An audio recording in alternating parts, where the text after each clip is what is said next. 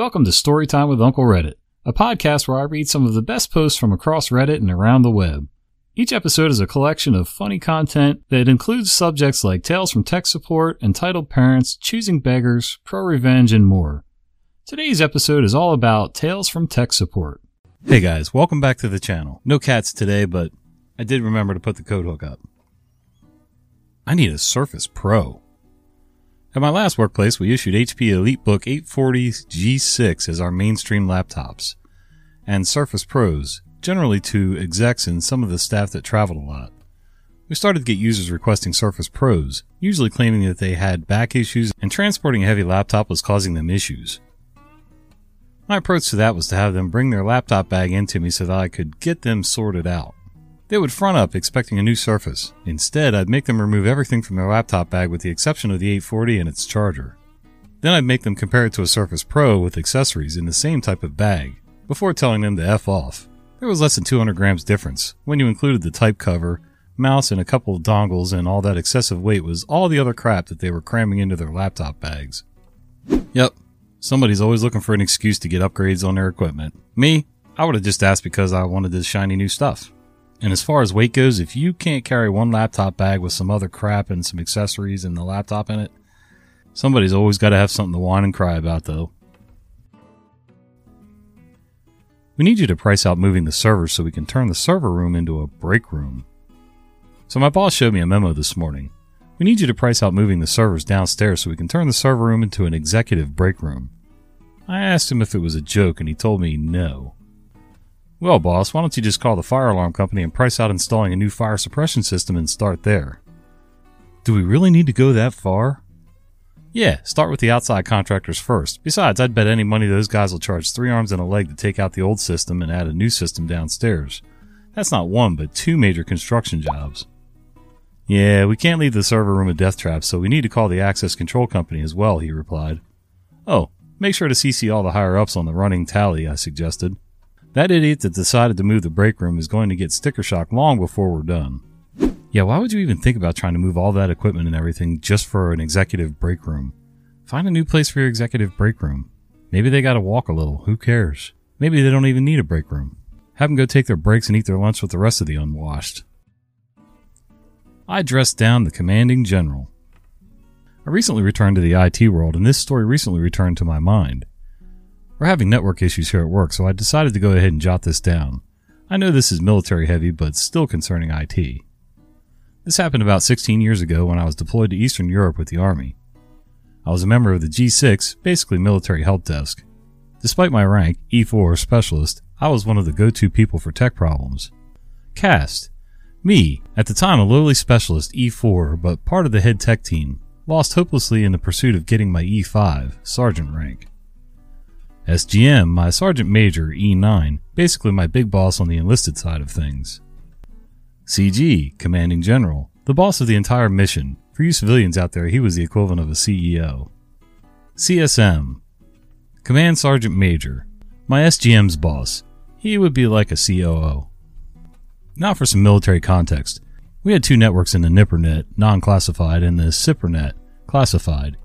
Then there was a top secret network. All these were regulated by AR 25 2, which laid out very specific rules for all of these networks. Hope I said those things right. One of which was you do not, under any circumstances, have the NIPRNet and SIPRNet on the same computer. There are even rules for laying out the cabling, saying like you can't have NIPR and SIPR cables within a foot of each other. Now, as you can probably imagine, the majority of these people were up in age and really didn't know the ins and outs of technology, etc. SGM got it though. He told us that he was just a nerd, and we lower enlisted sergeants and below were the geeks.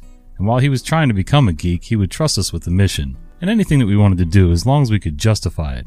He would take it to the brass and keep the brass off our butts. So one day, SGM and I were walking and talking about some aspects of the mission, usual type stuff. We happen to walk past the CG office and we hear from inside, SGM, OP, need to talk to you. So we look at each other and silently said to each other, Now what? So we dutifully walk into his office and lock up, parade rest. SGM and me, yes sir. CG, yeah, I was just wondering if it would be possible to have the NIPRNet and SIPRNet on my computer here. I don't want to have to go to another room to check the SIPRNet. My gut just flipped. I just looked at SGM. SGM. OP, you want to handle this?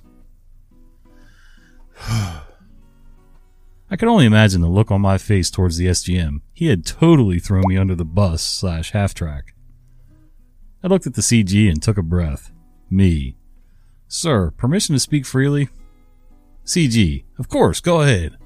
I took a deep breath, say a very quick prayer, and look him dead in the eyes and said, Sir, are you outside your damn mind?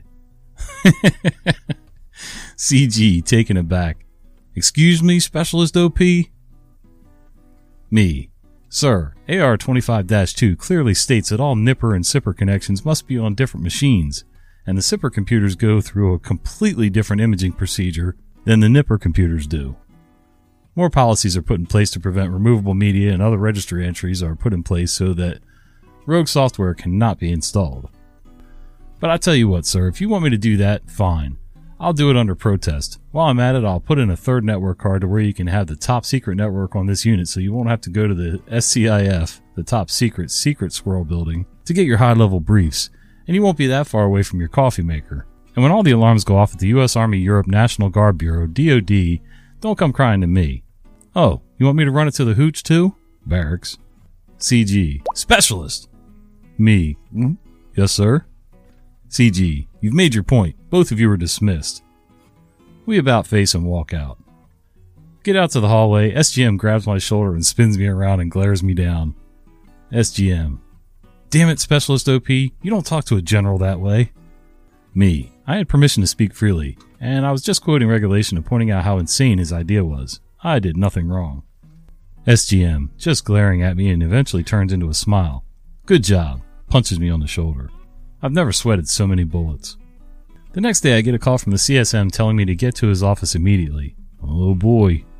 So I snap to, head over to the CSM office. Knock three times, and he says, Get in here now. Uh oh. Me at parade rest. Yes, CSM? CSM.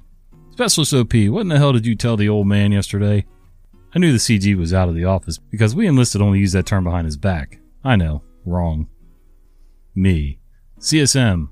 I just reminded CG about the regulation regarding network protocols as described in Army Regulations 25 2 CSM. I know the regulation, Specialist OP. Me. Yes, CSM. He got up from his desk and walked right up in front of me. I'm about 5'11. He is well over 6 foot, somewhat intimidating. CSM. You know what problem I really have, Specialist OP? No, CSM. I've been wanting to talk to him like that since the very beginning of the mission, and you got by with it. You know how bad that makes me look? I should bust you back to civilian. Me. I just did my job, CSM. CSM. I know, and you're damn good at it. Me. CSM, starting to smile and calm down.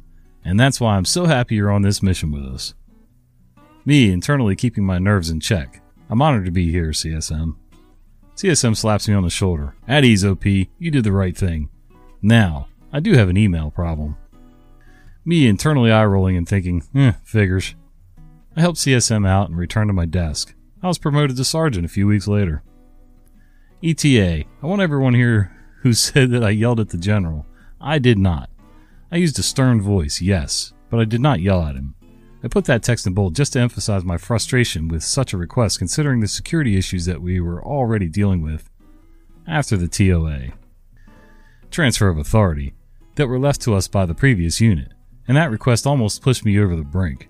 While using sarcasm, I kept my composure and my voice at a respectful level. Also, I think that overall, my promotion was just a happy coincidence, and I'm not saying that event had anything to do with it. I had done my time, I had earned my stripes, and it was just weird that it happened so close to that event. Just a weird coincidence.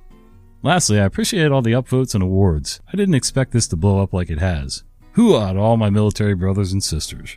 Good for you, OP, for standing up to the general like that, even while keeping your voice at a respectful level and uh, being told that you could speak freely. That was taking an awful risk. Do you smell toast? Background I'm an IT tech for a company that runs multiple private schools. I cover one school that has three buildings one girls' site, two boys' sites. The boys are across the road. The girls, a bus slash tube away, only started in December, so still learning the details. Spent my morning at the girls, trying to untangle the mess of an uncompleted phone system. Main barrier being the network cables are wired into the lifts with no termination or notes of what ports they're using on the patch panel. Grab lunch and head to the boys for the afternoon. Just settled in with my coffee and checking through emails and tickets when I get a call. From the other boys' site, internet and phones have just died. Mobile call. Don't try to be clever, nitpickers. I head over and have a look. Yup, IP phones have no power and the Wi Fi is deader than my social life. I find the network cab that hosts the phones and fiber, no power. Lights work, but power sockets seem to be dead. Wander next door to the staff room to try and find out what's going on. The toaster isn't working is the first thing I hear when I walk in. I can distinctively smell toast. Quickly I stroke my beard. No numbness, I'm probably safe. Toast? I asked, puzzled. The toast was burning and I tried to fix it, blurted the upset teacher. Now I had a clue. Checked the staff room and yes, all the power sockets were down too. I unplugged the toaster and went in search for facilities. It was his second day, so was actually excited about fixing the issue. He went down into the basement to flip the breaker, reappearing a few minutes later saying there was no trip breaker down there. This started our hunt. In a move I'm sure Douglas Adams would approve of, we eventually found it. Above a ceiling tile, in a toilet, directly above the loo. With power fixed and offending toaster removed, everything came back up and everyone lived happily never after. Wait, there was a circuit breaker above a ceiling?